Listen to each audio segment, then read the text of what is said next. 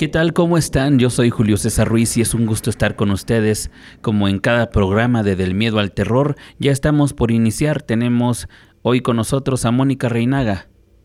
Bienvenidos a esta emisión de Del Miedo al Terror.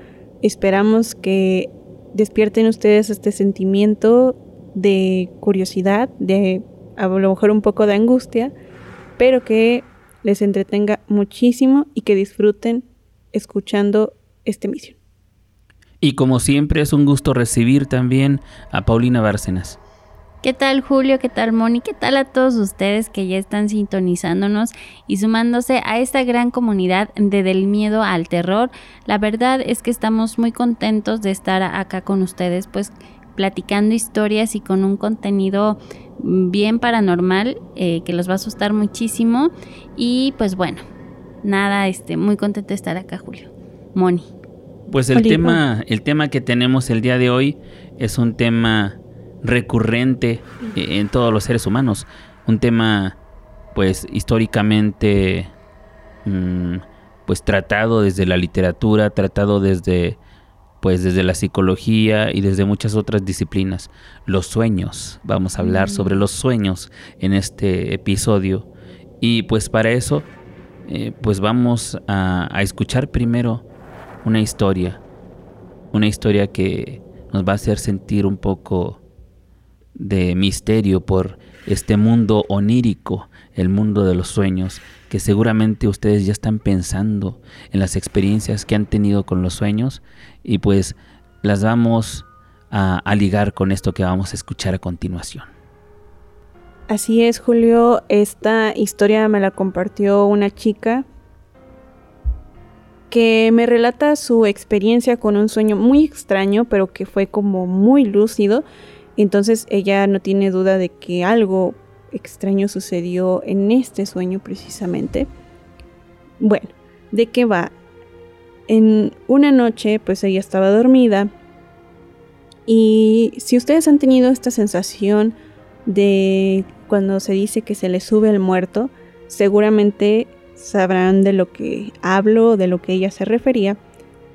En esta noche ella despertó, pero su cuerpo todavía no, entonces tenía esta sensación de que se le subió el muerto, de, de estar en un sueño y al mismo tiempo querer despertar.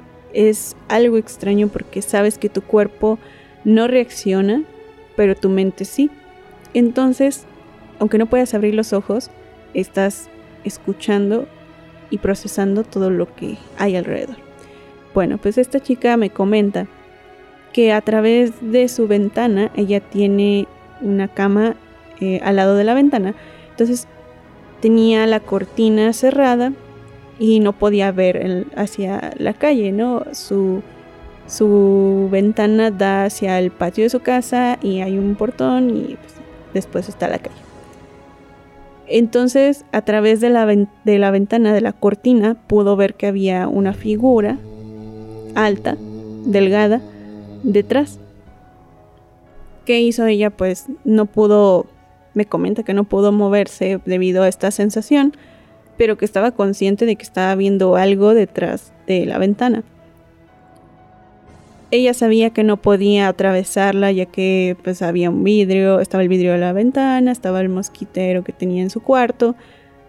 Sin embargo, le dio una sensación de, de mucho espanto. sin embargo, le dio una sensación de mucho espanto, de algo que no estaba bien. Y de repente esta figura pudo atravesar de alguna manera el vidrio y posicionar su mano cerca de, su cuello, pero sin dejar de estar debajo de, de la cortina, así como cuando vemos que algo se acerca a nosotros, pero todavía no podemos ver su figura completa, solamente vemos la sombra.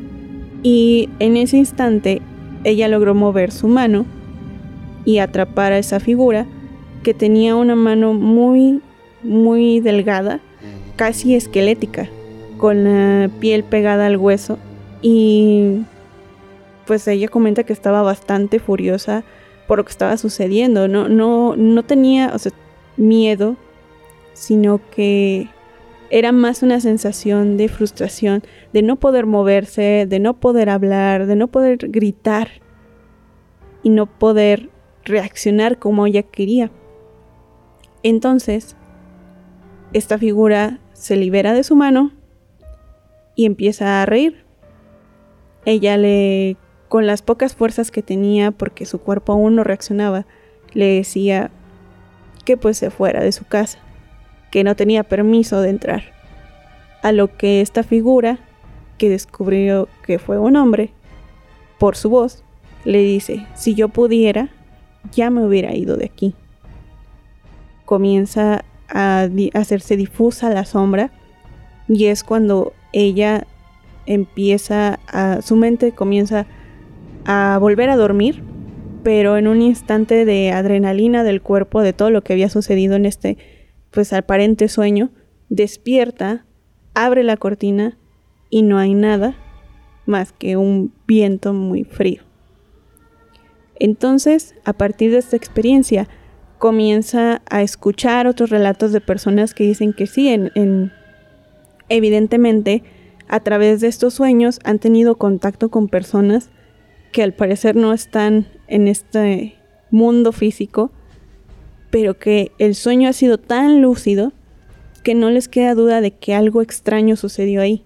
Y hay personas que le comparten experiencias que van desde que alguien en su sueño los visita, algún ser querido que ya falleció, hasta un, uno o varios seres extraños que los observan desde su cama, desde el suelo, desde alguna puerta, que les dicen cosas o que simplemente están ahí y ellos no pueden moverse, no pueden hablar, pero los ven. Y es ahí cuando dices, pues de la realidad al sueño, ¿qué tanta diferencia hay? Porque si tienes ese recuerdo tan vívido de lo que sucedió, pues ¿qué pudo haber pasado ahí? Los sueños son el tema de hoy y esta experiencia es escalofriante. Muchos de nosotros hemos vivido algo así en el momento en el que estamos soñando o hay veces que no sabemos si estamos por despertar o si nos acabamos de dormir apenas y estamos en un punto intermedio entre el sueño y entre estar despiertos y es el momento en el que suceden cosas. Hay quienes dicen que ese es un punto dimensional, una puerta a otras dimensiones donde hay seres de muchos tipos y donde podemos entrar en contacto con ellos. El mundo de los sueños es muy vasto, pueden suceder cosas pues infinitamente posibles o imposibles. Eh, existen miles de posibilidades de lo que podría suceder en un sueño. Normalmente soñamos y vivimos cosas cotidianas en los sueños proyectamos lo que vivimos en la vida cotidiana en los sueños, pero también pueden suceder cosas que no nos explicamos. Ya sabemos que a veces hay sueños en los que se mezclan incluso cosas que vivimos en el día, que sería como muy ilógico que en la realidad sucediera. Sí. Pero entonces ese mundo de los sueños es una realidad tan interesante eh, en la que vivimos de verdad las cosas, ¿no? Para nuestra mente no hay diferencia si es un sueño o si es la realidad. Estamos viviendo eso. Y pueden suceder cosas tan sorprendentes o inimaginables que es un mundo muy interesante. Hay diferentes tipos de sueños, diferentes tipos de experiencias al soñar. Tenemos pues estas experiencias que las llaman viajes astrales. Se dice que nuestro espíritu puede viajar a otros lugares y en donde incluso nosotros conscientemente podemos ir a visitar otros lugares eh, en este cuerpo astral, que así es como le llaman. Y entonces podemos ir a visitar personas o podemos incluso ir a tener enseñanzas por parte de maestros y cosas así, de los llamados maestros ascendidos. Y pues igual como ese tipo de seres nos podemos encontrar otro tipo de seres también. Yo tengo una duda. ¿Ustedes creen que esta clase de situaciones como las que vivió esta chica realmente pueden ser, bueno, realmente pueden llegar a ser peligrosas en nuestra vida real. Durante el sueño, lo que sucedió durante el sueño sí sea algo peligroso para nosotros.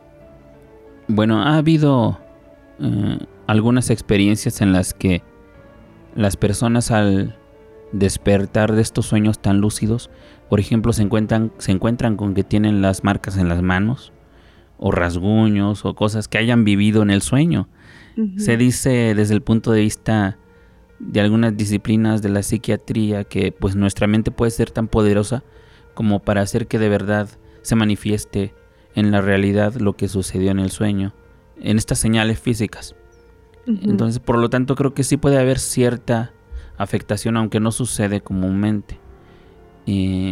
a menos que haya una persona que a lo mejor esté enferma o algo así, pues sí le puede afectar porque es una emoción tan terrible que sí podría tener afectaciones, pues incluso cardíacas, por ejemplo. Físicas, emocionales. Así es. Pero hay experiencias tan complejas en estos aspectos oníricos como esta que dices de la subida del muerto, que así es como le llaman muy popularmente. Sí. En donde casi siempre se siente que hay un ser o una persona sobre nuestro cuerpo y nos trata de asfixiar. Esto es muy común. A esto es a lo que se le llama la subida del muerto. Y nosotros no podemos hacer nada. No podemos movernos. Estamos como pues paralizados y no podemos ni gritar ni hablar. En estos momentos lo que algunas personas recomiendan es que se haga una oración o que incluso hasta se les diga maldiciones al ser que se siente que está sobre nosotros. Explicaciones científicas también dicen que es un momento en el que pues el cerebro todavía no conecta con no conecta al cuerpo y puede ser. Sin embargo, la experiencia que tú tienes pues es como si hubiera un ser ahí sobre ti. ¿Ha habido ah. experiencias tan fuertes en este aspecto de la subida del muerto que incluso mm, hay documentadas experiencias de personas que han pues dicho que, que han sido violadas por este ser. Entonces eso es tan algo tan fuerte porque las personas se sienten tan mal porque es como una violación en la vida real, en un sueño. O se sienten que este ser o lo que sea que hay les está sienten muy vívido lo que les está pasando en su cuerpo. Así es, lo sienten como si fuera real totalmente. Entonces, por lo tanto, es de verdad una experiencia que puede ser muy traumatizante. Entonces, hay de todo en este mundo de los sueños.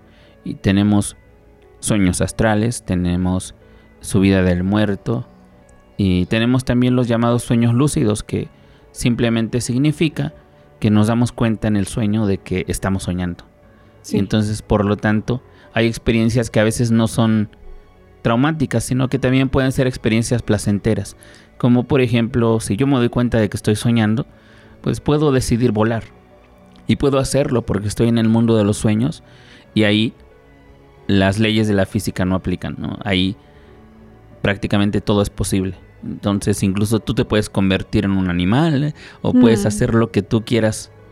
Y convertir esa realidad en la realidad que tú quieras, ¿no? Incluso a mí me ha sucedido, de hecho en algún experimento de ese tipo de sueños lúcidos, yo he dicho, a ver, pues quiero que aparezca mucho dinero. Empiezan a caer los billetes. Nada más en el sueño.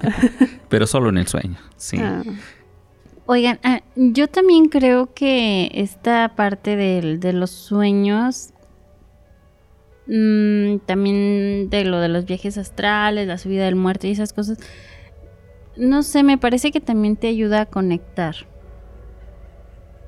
En este estado de subconsciencia, creo que puedes llegar a conectar cosas. A mí me ha, me ha sucedido, este, van a decir esta mujer de todo le pasa y la verdad es que sí, de todo me pasa y además tengo mucha suerte para que me cuenten cosas de, de sucesos paranormales, pero bueno. Te persigue. Me, me persiguen las historias paranormales. Bueno, eh, a mí lo que me ha llegado a pasar en el tema de los sueños es que empiezo a soñar muy recurrentemente a una persona. al cabo de un tiempo, de unos días, eh, es así como una, ay, ok, voy a preguntar cómo está, ¿no? Y además soy muy amiguera, pues tengo muchos amigos, muchas amigas, mm, y este, y me ha llegado a pasar que sueño a amigos y de repente escribo para saludar y me dicen, ah, no, pues este, pues aquí andamos echándole muchas ganas, este, fíjate que la semana pasada choqué. Y yo así como de, ok. También ese tipo de sueños hay, sueños premonitorios. Y me ha, me ha sucedido también con, otro amigo que aprecio muchísimo. Eh, y tenía mucho, mucho tiempo que no lo, no lo veía. Me, me empiezo, empiezo a soñarlo mucho, pero mucho y lo soñaba mm, como desesperado, como muy triste, como así, ¿no? al cabo de los días me entero por otro amigo que, tenemos en común que su hija se había perdido. Mm. Bueno, perdido es un término. Primero habían dicho que la habían secuestrado. Este, pues claro que cuando un, ser que tú aprecias vive estas cosas, pues te sumas a ver en qué puedes apoyar, ¿no? Eh, después que la chava no había sido secuestrada, sino que había desaparecido. Bueno, al último resultó que, que la chica este, pues andaba en una fiesta y pues se le alargó el tiempo y no regresó a su casa. Bueno, menos mal. Menos mal. Pero entonces en estos contextos, en estos días en, lo que, en el que yo lo soñaba muy desesperado y me generaba mucha inquietud, se me ocurre escribirle. Pues no me contestó. Y luego le escribo al amigo que tenemos en común, oye, ¿y este cuate qué onda? ¿Cómo andará? Y ahí es donde me entero. No, pues es que su hija primero pues que estaba secuestrada y pues no aparece. Y entonces, después de mucho tiempo, obviamente cuando ya, ya pasa esta situación, le, puedo platicar con él. Y me dice, fíjate que, que fuiste alguna de las personas de las que me acordé en este proceso y tuve, eh, paso por mi mente escribirte para ver si nos podías ayudar con algo de la difusión para encontrar a mi hija. Y yo así de, por supuesto que siempre hubiera apoyado. Pero es muy curioso porque él también me llegó a decir que en algún momento pues, soñó que platicaba conmigo. Mm. Pues interesante, también hay sueños así donde son como ciertos avisos o sueños no necesariamente premonitorios porque no hablan sobre el futuro, hablan sobre el presente. Sobre el presente o sobre, sobre cuando una persona pues te necesita, ¿no? Y bueno, eso es lo que a mí me ha pasado como en el mundo de los sueños y siempre se me ha hecho muy, muy interesante eh, cómo puede existir esta conexión con algunas personas y además con personas que tienen mucho tiempo que no ves. Pues sí. O me pasa que sueño a alguna amiga con la que ya llevo tiempo que no hablo y al otro día me marca. Y, me, empiezan a decir cosas como que es que me he acordado mucho de ti últimamente. Y yo así de, yo también, ayer te soñé. Mm. es muy curioso. Y hay personas que tienen más ese tipo de experiencias. Personas que sí recuerdan sus sueños, porque la mayoría de las personas no recordamos nuestros sueños. Se dice incluso que, siempre soñamos. Hay quienes dicen que todos los días soñamos, pero no nos acordamos de lo que soñamos. ¿Y, no les ha pasado a ustedes que empiezan a soñar recurrentemente a alguien y, sienten como esa necesidad de, de, platicar con esa persona? Pues yo creo que si ha pasado no le he puesto tanta atención, pero tienes razón, a veces uno piensa las personas y de repente recibes una llamada o un mensaje o algo como muy inesperado que te pone en contacto con esa persona o que tienes noticias, a veces no tan agradables, sobre lo que sucedió con, con eso. Todo un tema esto de los sueños. A veces la gente tiene como el argumento de no, es que el inconsciente o, de es que, no sé, la persona se acordó de ti y fue tan fuerte que, que tú también te acordaste de, ella. Ha habido veces en las que he escuchado, por ejemplo, mi mamá ella dice que soñó a su abuelita cuando fallece y un día después la sueña y dice, no, pues a lo mejor es como mi deseo de haberla visto, haberme despedido de ella, porque ese día tenía unos exámenes importantes y no pudo asistir a su funeral. Entonces ella dice que se arrepiente de no haber podido estar ahí y que la sueña al día siguiente despidiéndose de ella. Pero en, ocasiones en estos sueños la gente dice cosas como muy específicas, la gente que, que ya falleció o que se está acordando de nosotros dice cosas tan específicas que tú no sabías de esa persona, o sea, datos que te dejan pensando qué es lo que está sucediendo, por qué te dicen eso, que tú no a veces no comprendes a qué se refieren y ya cuando despiertas e investigas resulta que coincide con lo que esta persona te transmitió en el sueño. En una de las explicaciones más científicas y de las más habituales que tenemos es que los sueños son sanadores. Dormimos para sanar nuestro cuerpo. Primero nuestro cuerpo físico, pero naturalmente también nuestra mente sana ciertas cosas. Entonces, por lo tanto, si en nuestro subconsciente hay ciertas cosas que a veces tenemos que resolver y los sueños nos sirven para eso. Sin embargo, hay muchas cosas que son inexplicables también y cosas que pueden ser paranormales o cosas que simplemente no sabemos por qué suceden y, y nos suceden a la mayoría de las personas, porque pues cuánto tiempo pasamos soñando, ¿no? Cuánto tiempo pasamos dormidos, mm, significa que a cualquiera de nosotros en cualquier momento nos puede pasar alguna situación de estas. Sí. Pero sin duda hay gente que tiene ese don o ese poder de ver cosas a través de sueños. Y ahora es momento de escuchar uno de sus testimonios. Nos enviaron por audio una experiencia paranormal y vamos a escucharla. Hola a todos, un saludo. Me gustaría comentar, eh, bueno, a mí me pasó en una ocasión algo muy extraño que no me había ocurrido eh, anteriormente, que bueno, eh, de hecho yo soy muy escéptico en, las cuestiones paranormales, pero en esta ocasión eh, me encontraba solo en el momento, eran aproximadamente 20 para la medianoche y a lo lejos se, se, escuchó el grito de una niña, el grito fuerte, así como de dolor, de sufrimiento, pero este, este grito venía acompañado con un sonido de rechinido de vidrio. No, no sé cómo, cómo darme a entender.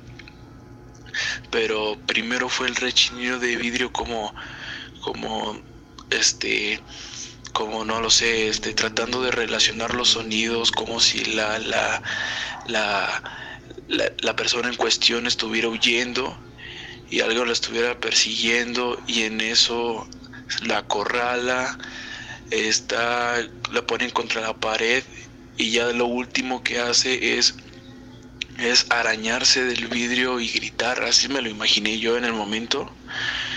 Y, bueno, este, realmente no sentí miedo, no, no sentí temor, pero mi cuerpo reaccionó diferente.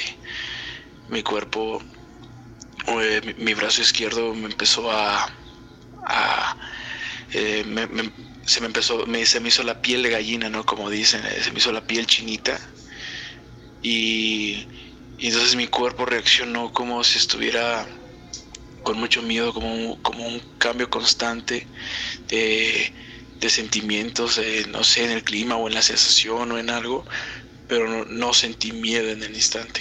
Entonces fue algo muy extraño y me fui a asomar en el lugar en donde me encontraba se encontraban dos pasillos, uno a la izquierda y uno a la derecha, y el de la derecha donde yo sospecho que fue que fue de donde provinieron los, los gritos, ahí ahí se encontraba más oscuro de lo normal. Entonces, bueno, creo que creo que algo tuvo que ver, no lo sé, pero sí, sí, sí da mucho miedo, ¿no? Este meterse a la oscuridad para tratar de averiguar esto. Entonces, simplemente me percaté de eso y, y pues bueno, traté de ignorarlo para, para que para no meterme en otras cuestiones y pues decidí ignorarlo.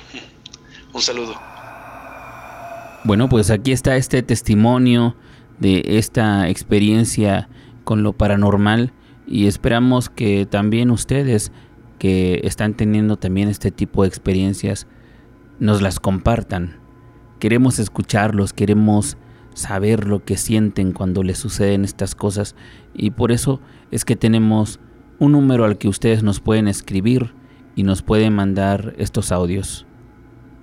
El número es 4443 14 51 87 44 43 14 51 87. Y el tema que tenemos el día de hoy en esta emisión es el tema de los sueños.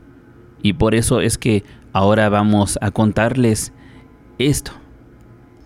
Pues bueno, en el, anecdotario de este día queremos compartirle una serie de historias muy particulares que se dan en torno a pues el hundimiento del Titanic. Ustedes recordarán este barco muy famoso que se hundió pues hace muchísimos años ahí en el Atlántico, choca con un iceberg y se considera la mayor catástrofe marítima de todos los tiempos.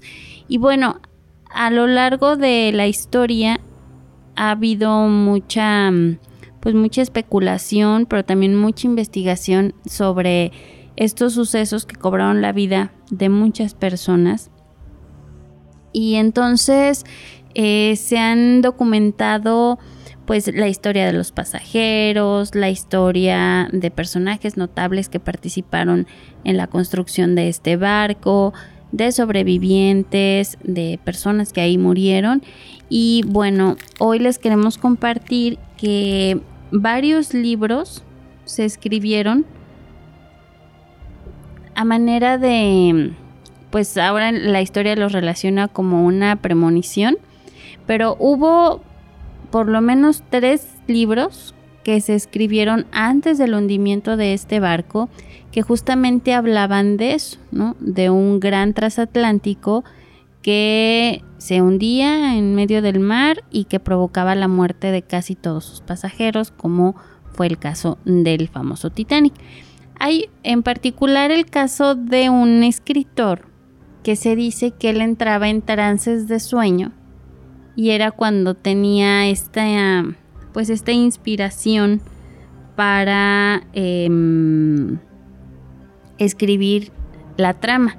Este escritor fue Morgan Robertson, que publicó esta novela en 1898 titulada El Gran Titán. Muy curiosamente, el, barco, pues años después, se le llamaba el Titanic. Fíjense, también en 1911 se publica un libro en Nueva York en el que se hacían una serie de predicciones para el año 1912, que fue el año en el que se hundió el Titanic. Y entonces en este libro venía pues un, aviso eh, que decía, un titán del mar, un coloso se hundirá en las aguas heladas del Atlántico Norte. Y el Titanic pues todavía ni siquiera había... Eh, en planes. Exactamente. Entonces también hubo alguien que en 1880 eh, publica el libro Futurity, donde recreaba el hipotético hundimiento de un lujoso transatlántico en el Atlántico Norte. Entonces, aquí les, les contamos, hoy estamos hablando de los sueños, pero justamente este escritor que entraba en una trance de sueño y era cuando encontró la inspiración para crear esta, esta historia que publicó muchos, muchos años antes de, del hundimiento del Titanic y que su libro se llamaba El Gran Titán. Pero ahí no para la cosa porque después hubo quienes se dedicaron a investigar em, con los sobrevivientes o con sus familiares sobre esta tragedia que habían sentido, cómo se habían sentido incluso antes y encontraron que hubo gente que soñó que no tenía que ir. Y fueron personas que incluso cancelaron sus boletos y decidieron no ir. Hubo un, matrimonio que inclusive tenían esta, esta sensación por sueños que, que habían tenido días antes, seguían con esta sensación de que no tenían que subirse. Y fue tan, tan abrupta la manera en la que tomaron la decisión de no viajar que bajan del barco, pero a sus sirvientes no les da tiempo de bajarse. Ah. Y, se va el barco con los sirvientes. Y obviamente los sirvientes murieron. Y también está el caso de una mujer que vivía en Nueva York, que justamente esta noche de abril de 1912, estando eh, en su casa, comienza a soñar a su madre en medio del mar en una, una lancha abrazando una foto. Empieza a inquietarse, empieza eh, pues con, esta sensación de, no estar cómoda. Y tiempo después obviamente llega el Carpathia a Nueva York con los que sobrevivieron del Titanic. Y esta mujer pues afortunadamente encuentra a su madre entre los sobrevivientes. Y su madre le cuenta que esa noche del hundimiento fue rescatada y gran parte de... Recordemos que casi al amanecer es cuando llega este barco a rescatarlos y entonces dice que lo único que pudo hacer es abrazar una foto de su hija. Ah. Justamente como su hija la había soñado. En el mismo momento en el que estaban pasando las cosas. Y bueno, pues ese es el anecdotario de cómo eh, en este hecho tan famoso, tristemente famoso por la cantidad de vidas que cobró el hundimiento del Titanic, pues se dieron estos sucesos, tanto de este escritor que me llama muchísimo la atención, como en una trance de sueño era que se inspiraba para escribir esto, como de la gente que soñó que no tenía que estar ahí. En sus sueños algo les decía que no no tomaran ese viaje, que decidieron no tomarlo. Este matrimonio que también los dos días antes estuvieron soñando que no. Y también, eh, pues, esta chica que sueña a su madre, y justamente era la escena que, que su mamá estaba viviendo en ese momento. Y bueno, digo, ya esto no tiene que ver con los sueños, pero sí con el Titanic, de que también hubo gente que, empezó a tener esta inquietud de si viajar o no, que incluso fueron con videntes y con tarotistas y con otro tipo de personas que podían leer el futuro y que les dijeron que no fueran y por alguna u otra razón pues tuvieron que viajar y obviamente ahí se murieron. Pero pues bueno, así es como, como los sueños avisaron a muchas personas del hundimiento de este famoso barco. Qué curioso. Pues los sueños son un mundo misterioso, de verdad. Eh, dimensiones en las que se dan muchos eh, fenómenos de diferentes tipos, como estos que pueden ser premonitorios de saber lo que va a suceder, de tener como un aviso de cuando va a haber una tragedia o cuando algún familiar va a tener algún problema o fallecimiento o inclusive de algo que esté sucediendo en este momento en otro lugar. Sí. Y entonces no hemos alcanzado a explicar ni con toda nuestra tecnología ni con la ciencia este tipo de fenómenos todavía, pero pues lo seguimos teniendo. En todo el mundo hay personas que tienen estas experiencias y que no saben cómo explicarlas, pero sí saben que a veces es mejor hacerle caso a lo que soñamos.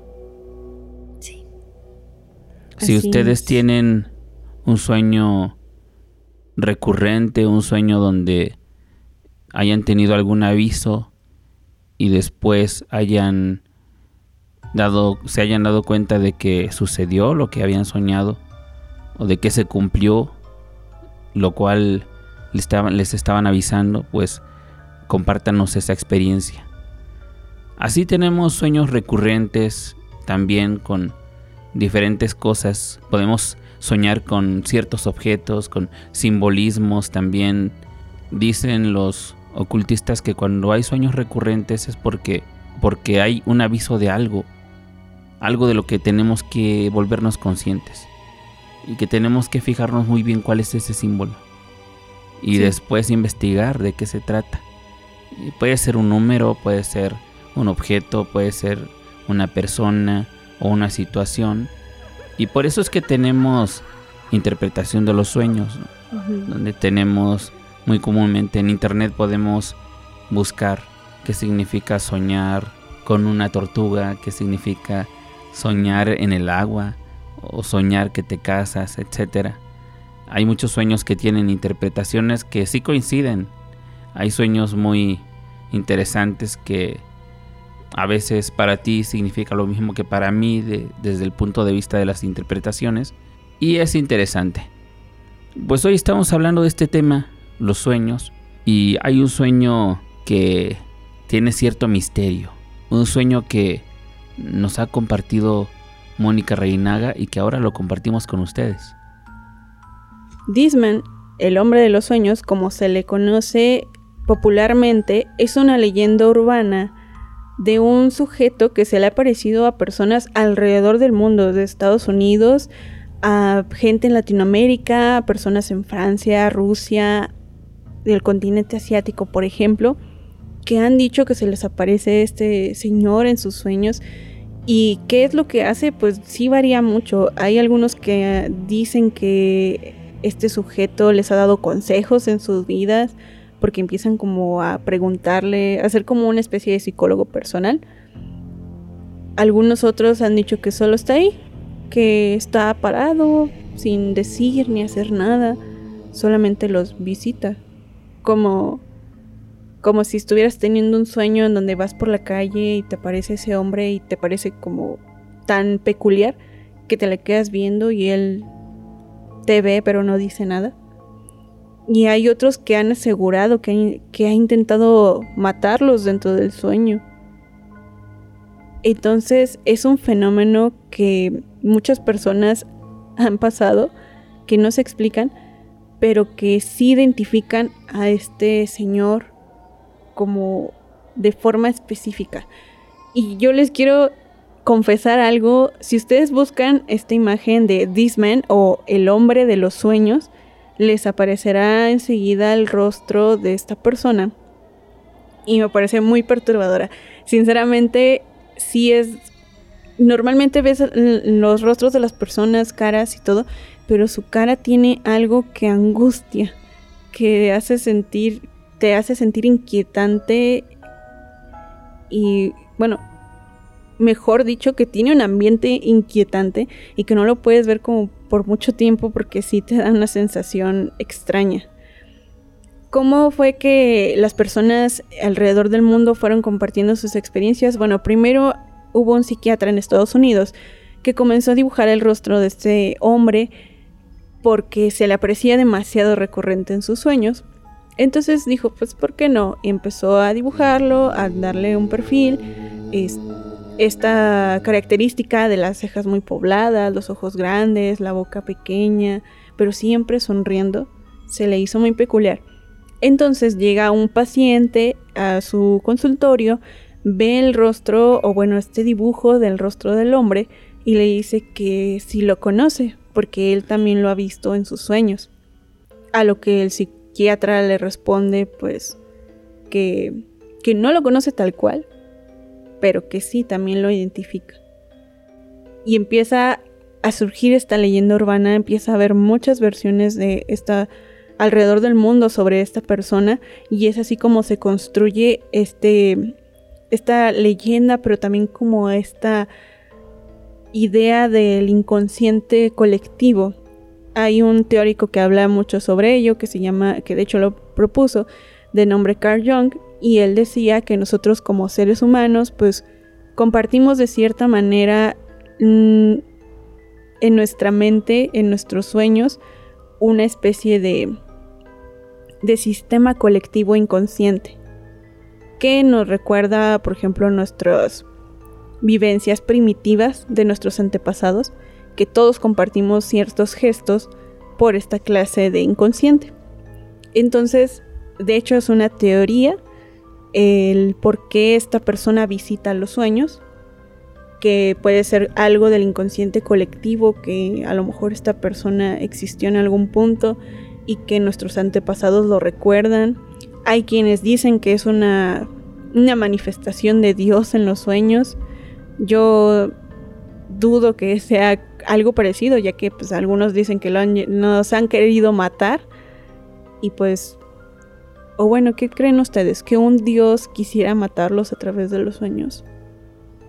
No creo, la verdad. Eh, a mí me parece más bien que podría ser esa parte que comentas de el inconsciente colectivo. Que sí puede ser algo ahí. No sabemos realmente cómo están conectadas nuestras mentes entre nosotros.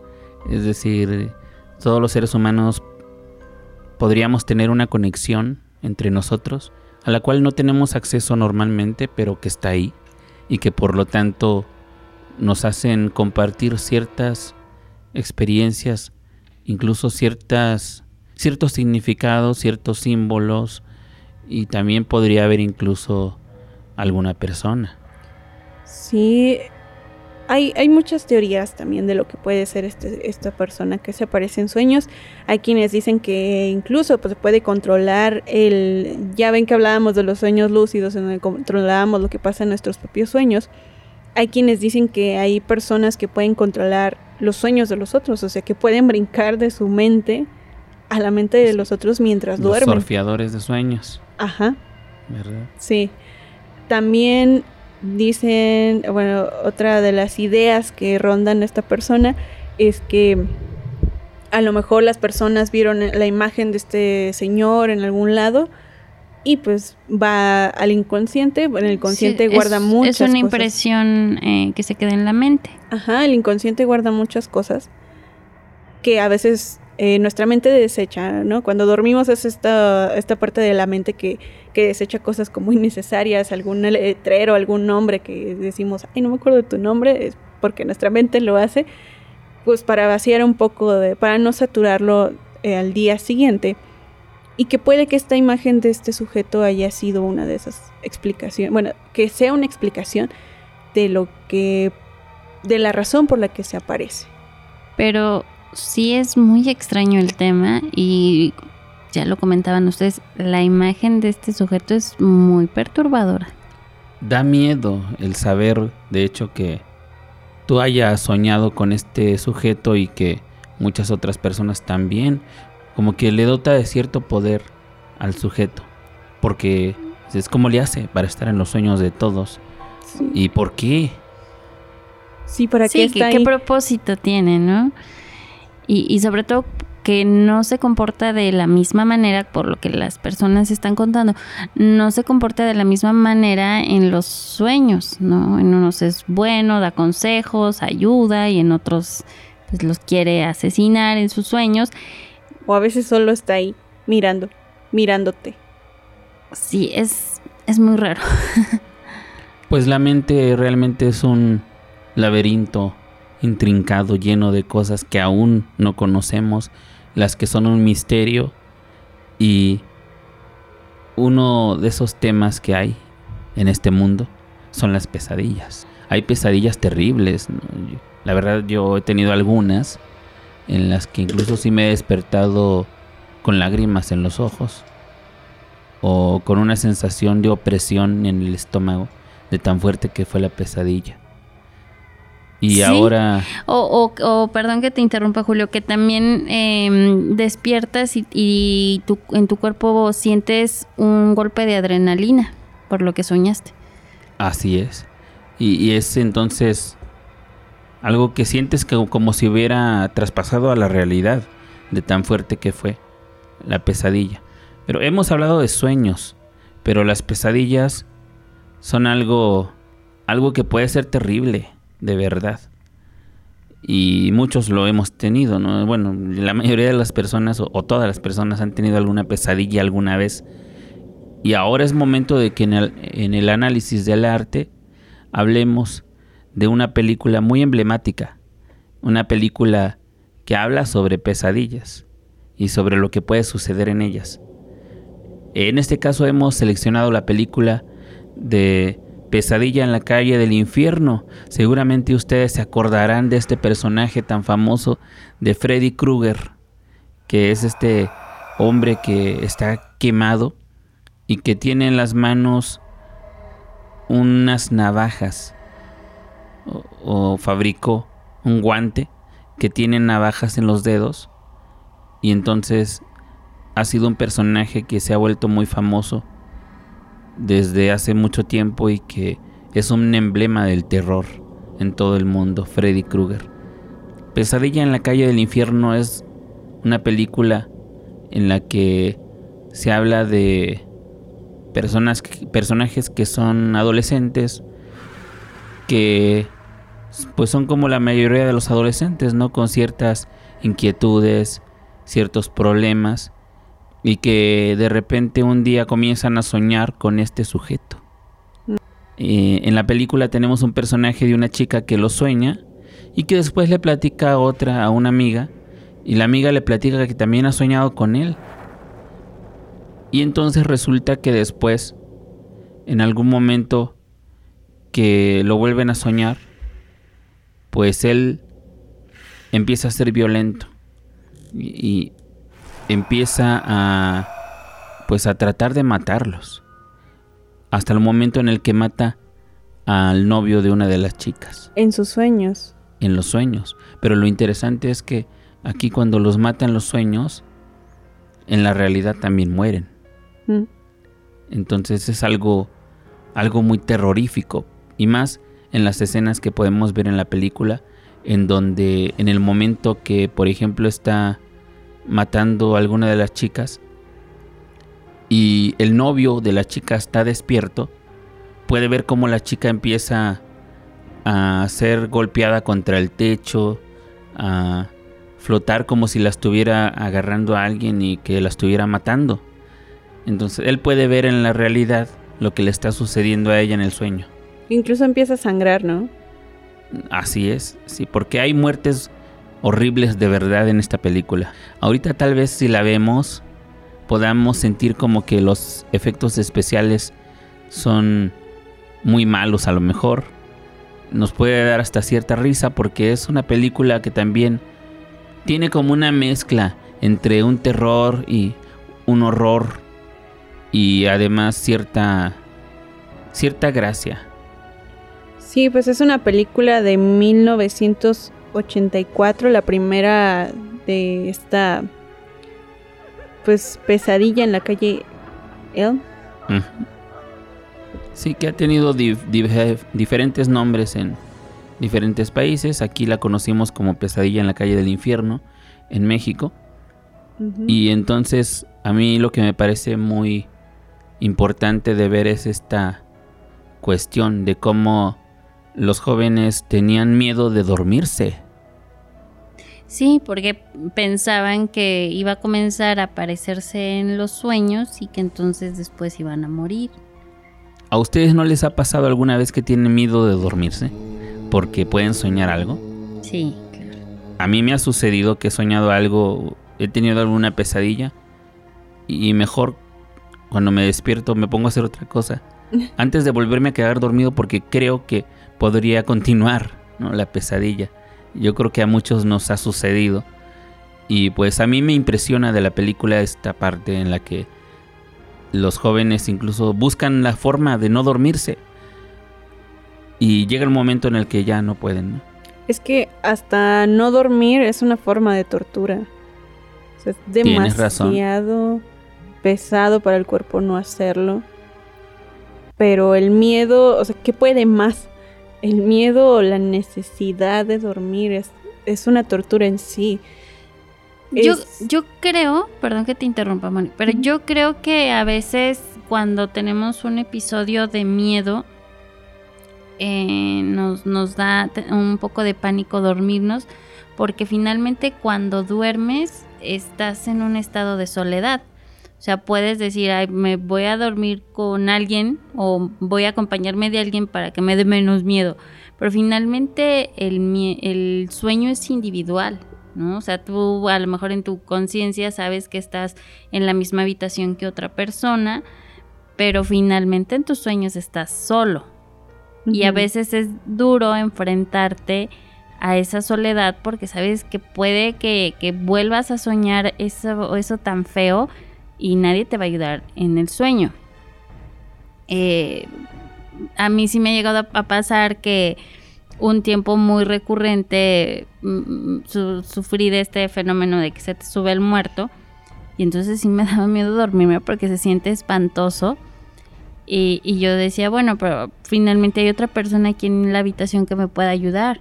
Pues sí, pero puede haber otra persona a tu lado, puedes estar en la misma cama que otra persona, pero el pánico, el lo que lo que vives en un sueño, lo que te pasa en un sueño te pasa a ti y la otra persona está en su estado de inconsciencia dormida y tú batallas solo con eso. Cuando te da este tema de de que quieres reaccionar y no puedes, no le puedes hablar a la persona que está a tu lado. Y la otra persona, científicamente lo han comprobado que ni siquiera percibe esa variación en tu respiración o esa desesperación o eso. O sea, la otra persona da por hecho que estás muy tranquilo, muy en paz dormido, pero en tu mente están sucediendo un montón de cosas. Sí. Tal vez eso es lo que, lo que te da tanto miedo. De hecho, es muy interesante lo que plantea esta película, la forma de torturarlos por no dormir, que no duerman. La forma también de torturarte en tu propia mente, que no puedes estar seguro ni siquiera en tus sueños, en, en algo que es, pues obviamente nuestra mente es nuestro lugar más seguro dentro de nuestra existencia, o eso quisiéramos pensar a veces. Y, y es que es algo de, o sea, de tu mente y de tus pensamientos no puedes huir. O sea, tú podrás huir de alguien que te viene persiguiendo y te encierras en tu casa. Pero ¿cómo te sales de algo que tienes adentro de tu cabeza? Un concepto también importante de la película es que este personaje, Freddy Krueger, lo que hacía era aprovecharse de los miedos de los jóvenes o de quien se dormía. Es decir, tenemos esta parte en la que cada uno de nosotros tenemos temores y miedo a ciertas cosas y pues no todos a lo mismo, ¿no? Entonces tenemos algunos personajes que por ejemplo le tenían miedo a las cucarachas. y Entonces Sí, hay se una alimentaba escena, de las fobias. hay una escena Sí. donde él se convierte en una cucaracha gigante Y- y entonces lo asusta y lo mata. ¿no? Entonces se aprovecha de los miedos que tiene cada quien y esto sucede con nosotros constantemente. Soñamos y entonces nos enfrentamos a nuestros miedos. Es que es eso, o sea, al final tienes que enfrentarlo. Creo que ese es uno de los mensajes más fuertes de la película, que tienes que enfrentar a tus propios pensamientos, tus propios miedos, enfrentarte. Freddy solamente es como la excusa para exteriorizar todo eso que viene en nuestra psicología, en nuestra mente y, en- y se proyecta en los sueños, pero al final lo que tienes que hacer es enfrentar. Esa es la clave aquí que es lo que hace esta protagonista, ¿no? Y también una parte que me parece importante de ver es esta mezcla entre la realidad onírica y la realidad de la realidad. Sí, la, realidad física. Sí, porque hay un punto en el que no sabemos si estamos dormidos o despiertos. ¿no? Desde el punto de vista de la película, ya tú no distingues en algún momento si el personaje está soñando o está en la realidad de la película. Y esto yo creo que es un tema que ha sido investigado desde los tiempos antiguos en todo el mundo. Si hasta dónde la realidad es realidad o es un sueño, ¿no? Todavía hay debates filosóficos de si esta vida en la que estamos no será un sueño. Y entonces, por lo tanto, los sueños son tan misteriosos, tan interesantes. Y más por esto, ¿no? Esta parte en la que nos encontramos a nosotros mismos en ellos. Sí. Nos proyectamos. Eh, Los sueños son un espejo de nosotros y entonces podemos ver lo bueno y lo malo. Por eso tenemos inclusive eh, disciplinas que son como terapéuticas Sí. con los sueños. Se utilizan psicológicamente para poder resolver ciertas cosas. entonces el mundo de los sueños siempre será un mundo de infinitas posibilidades y algo que siempre nos va a dejar con una incógnita, algo que tal vez nunca podamos saber cómo funciona del todo.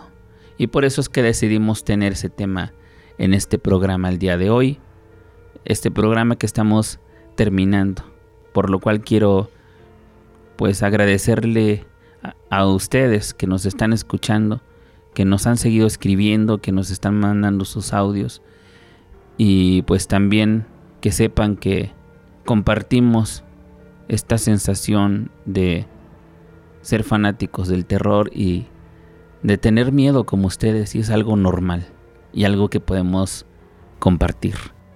Gracias, Mónica. ¿Qué fue lo que más les hizo tener miedo o qué sentimientos surgieron qué pensamientos tuvieron. Las historias sobre viajes astrales, sobre esta subida del muerto, el testimonio que tuvimos sobre esta experiencia de, del grito de una niña, el sueño premonitorio del, del Titanic, muy curioso por cierto, esta leyenda urbana de El hombre de los sueños o La pesadilla en la calle del infierno le sigue dando miedo esa película, muchas gracias. Gracias, Paulina Bárcenas. Muchas gracias, Mónica. Muchas gracias, Julio. Gracias a todos ustedes por compartirnos sus historias, por formar parte de esta comunidad del miedo al terror. Ya saben, súmense a nuestras redes sociales, así nos encuentran del miedo al terror en Facebook, también en... También en Spotify, ahí estamos. En Spotify, ahí andamos. Muchas gracias, siempre un gusto y un placer enorme compartir con ustedes muchas historias. Pues hoy tenemos miedo, hoy tenemos terror. Mañana seguramente también y aquí vamos a estar con el próximo capítulo de Del miedo al terror.